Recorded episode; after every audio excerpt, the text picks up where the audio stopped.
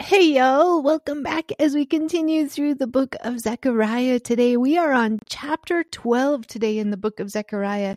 And this chapter brings us to another oracle where Zechariah takes us to the end times when Jesus returns, the, the, the return of Jesus that we are all still anticipating and waiting for. It is promised repeatedly throughout scripture. So we know it is coming and we stand firm in faith, knowing that is true and that Jesus is coming. And we just need to ask ourselves daily, are we ready? Are we ready for Jesus' return?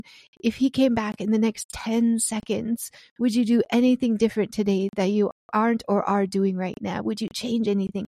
We need to live in that anticipation, in that expectation every moment of our lives and make sure we're sharing the word of God. Make sure we're sharing the love of Jesus, that you can repent from sin. You don't have to stay stuck. You can get it out, confess it to the Lord, repent, turn from it, and accept Jesus as your Lord and Savior. Repent from selfishness and serving yourself, and instead submit and humble yourself and serve God and God alone with your life. And we need to share that with the people around us that Jesus is eternal, Jesus is compassionate, Jesus is mercy, merciful, and He forgives. And in, in trading his righteousness for our sin. He gave us everything, everything we ever need for eternity. He gave us when he died on the cross and rose again from the day, the grave. We can accept him as our Lord and Savior and live free from sin on earth now and in eternity forever with him. And he is going to come and he is going to establish his eternal kingdom when he comes. And in that day is found repeatedly through these scriptures as we wrap up the book of Zechariah. And with that, we'll go ahead and dive right into Zechariah chapter 12, verse 1. This message concerning the fate of Israel came from the Lord. This message is from the Lord who stretched out the heavens, laid the foundations of the earth, and formed the human spirit. I will make Jerusalem like an intoxicating drink that makes the nearby nations stagger when they when they send their armies to besiege Jerusalem and Judah. On that day I will make Jerusalem an immovable rock all the nations will gather against it to try to move it, but they will only hurt themselves. On that day, says the Lord, I will cause every horse to panic and every rider to lose his nerve. I will watch over the people of Judah, but I will blind all the horses of their enemies. And the clans of Judah will say to themselves, The people of Jerusalem have found strength in the Lord of heaven's armies, their God. On that day I will make the clans of Judah like a flame that sets a woodpile ablaze, or like a burning torch among sheaves of grain. They will burn up all the neighboring nations right and left, while the people living in Jerusalem remain secure. The Lord will give victory to the rest of Judah first before Jerusalem, so that the people of Jerusalem in the royal line of David will not have greater honor than the rest of Judah. On that day the Lord will defend the people of Jerusalem. The weakest among them will be as mighty as King David, and the royal descendants will be like God, like the angels of the Lord who goes before them. For on that day I will begin to destroy all the nations that come against Jerusalem. And we're going to pause right there. Whenever it refers to on that day or in that day or on that day to come, it's referring to the day when Jesus returns, the coming day when Jesus returns to earth. And Jerusalem is mentioned 52 times in the book of Zechariah. Jerusalem is an important city in God's plan, and God is not done with Jerusalem. He's not done with Israel, and He's not done with each and every one of us. He has a perfect plan and a perfect purpose, and He desires us to choose Him for life and be a part of His story for all eternity. And Zechariah told us that, that God was jealous for Jerusalem and Zion with a greater jealousy in the very first chapter. And this reveals the yearning heart of a loving father for his firstborn nation. And Israel was was the chosen firstborn nation of God, chosen to bring forth our Messiah, Yeshua, and the word of God that we read and, and devour and consume today. And God's timing isn't always what we would think it should be, but He knows what He's doing. He is God and He is wiser than we are, and He will keep His promises to the entire world that are laid out in Scripture. And the oracle opens with the affirmation that God is sovereign and powerful, and He holds all sovereignty and all power. And if we look above us, we see the heavens that He created. And if you ever have a moment, look up some of the NASA recordings that they've gotten from some of the telescopes and how amazing God's creation is. And if we look below us, we see the earth. We see everything that He created on earth around us. And if we look within ourselves, we find, the Spirit that God poured into us in the very exhale that God gave us when He created us so we could choose Him and live a life that honors and glorifies God. And we are not perfect. We never will be this side of heaven, but we are forgiven. We do repent quickly and we keep moving and falling faithfully forward with God only through the mercy and holiness that is found through Christ Jesus. And the God of creation, the God who holds the entire cosmos together, the God who who created everything with a single word. He holds us in his arms. He loves us. He desires to have a relationship and intimacy and honesty with us. And he cares about every single thing, every piece, every little cellular piece of our lives. And he delights in us. He sings over us. He rejoices over us. And the emphasis in these scriptures is on all nations and all peoples. And this attack from the enemies involves armies of the whole world and is part of the famous Battle of Armageddon that many people speak about and is declared in the book of Joel and Matthew and Revelation and throughout scripture. And the forces are involved in this gathering of this army that this great army that unifies and cooperates to fight against God and God's people. And Satan uses demonic powers to influence the nations to gather, and the Lord exercises his sovereign powers in the gathering, in, in gathering them. And the Lord is victorious. The Lord wins the battle. The Lord comes and returns and binds the enemy with just his presence and breath and in his single word alone.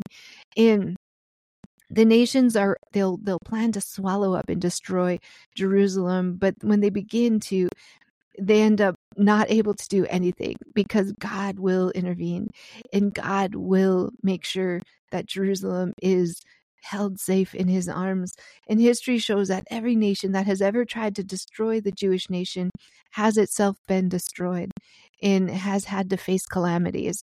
And it's going to be no different when the nations join together to try to get, attack God's chosen people in the end times.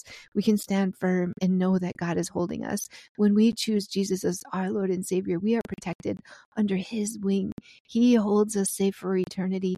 And no matter what our circumstances are around us, we don't fear because we know that we are His forever. And anything that happens on this earth is temporary, and He's going to carry us into eternity with Himself. And the Lord is going to make Jerusalem like this immovable rock that cannot be moved, and this rock that won't budge, this rock that stands firm because Christ is holding this rock. And the stone will eventually cut the invading army to pieces. And Jesus ascended to heaven from the Mount of Olives, and when he returns to earth, he will stand on the Mount of Olives and cause a huge earthquake that eh, that's going to break up the earth and and destroy the the enemy armies. And the horses are going to panic, it says, in their blindness, and the riders will be possessed by madness and end up fighting each other. And we don't know exactly what that means in our day and time. In the time this was written, remember, it was written to a time and culture where they used horses for armies. Today we use army tanks and and um, nuclear weapons and all these fighting things that are used in armies. I'm not in it. I've never been in the army, so I don't know all the words for that, but I know there's a lot of machinery used in battles. And I don't know what God's going to do in this final battle of Armageddon, but God knows. And He knows what He has planned, and He knows that He will be victorious because He is God. He is all powerful and He is all sovereign. And therefore, we know that no matter what happens, we can stand firm that we are going to be safe for eternity with God, no matter what. He watches over us and he makes sure we will be delivered into his eternal kingdom. And there's nothing else that matters in this life at all. And he's going to make the Jews be like fire and their enemies like dry sw- stubble as he swallows them up and demonstrates his amazingly great power in the end. As we see as we continue reading in verse 10 Then I will pour out my spirit of grace and prayer on the family of David and on the people of Jerusalem, and they will look on me, whom they have pierced, and mourn for him as for an only son. They will grieve bitterly for him as for a firstborn son who has died. The sorrow and mourning in Jerusalem on that day will be like a great mourning for Hadad Rimmon in the valley of Megiddo. All Israel will mourn, each clan by itself, and with the husbands separate from their wives. The clan of David will mourn alone, and will the, as will the clan of Nathan, the clan of Levi, and the clan of Shimei. Each of the surviving clans from Judah will mourn separately and with the husbands separate from their wives. This is going to be individual and personal when Jesus returns it's going to be an individual and personal mm-hmm. account when we stand before the Lord. It's not going to be us with our children, our husbands. We take an individual account, and each person will answer to God individually. So if there's anything in us, anything that God wants to deal with, we need to be humble, yield to Him, let Him deal with it. It's not worth it. It's not worth being stuck in sin or pride or selfish ambitions or selfish desires because this world is temporary and those those selfish fleshly desires last like 30 seconds and then it starts all over the next day. We can lay it all down at the cross. Let Jesus heal us. Let Jesus redeem us. Let Jesus sanctify us. May, let his fire refine us and make us more and more like him as we fall more and more in love with him. Let it go. Give it to God and be honest with him. Let him deliver you from whatever it is you're struggling with because he desires to.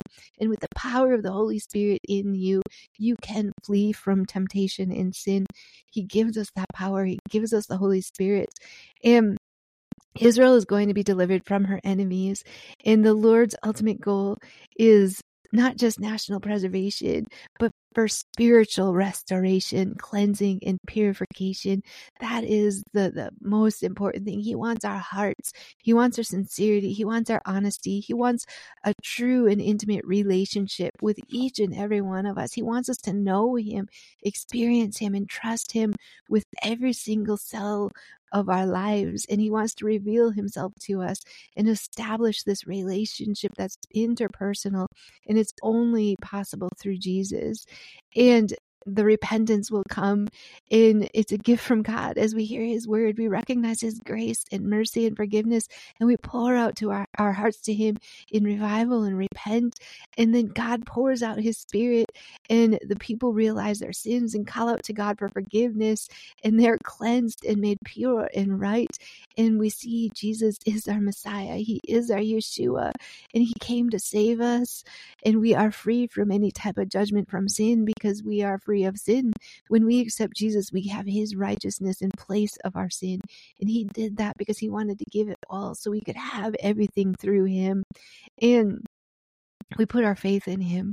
And forgiveness comes to absolutely any person who puts their faith in Jesus, the sacrifice that he made for us on the cross, and the rising of him.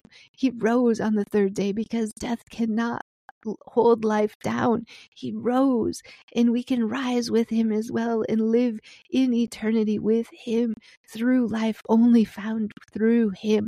He is the only door, he is the only only key. And there's going to be a deep and sincere national repentance that comes.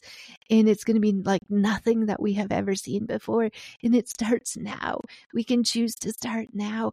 Revival we're not waiting for revival. Revival is us. We start revival. We repent. We humble ourselves. We give our lives to God. Revival is now. We bring the revival in our personal lives and it spreads to those around us as we're willing to repent and turn to Him and be honest about our struggles and say, you know what, I blew it and I'm sorry. And I just thank you, Lord, for your forgiveness. Let's keep moving forward and share those things, share our testimonies, and point people to Jesus with every single second of our lives. Thanks, y'all. I hope you're having a most glorious day in the Lord.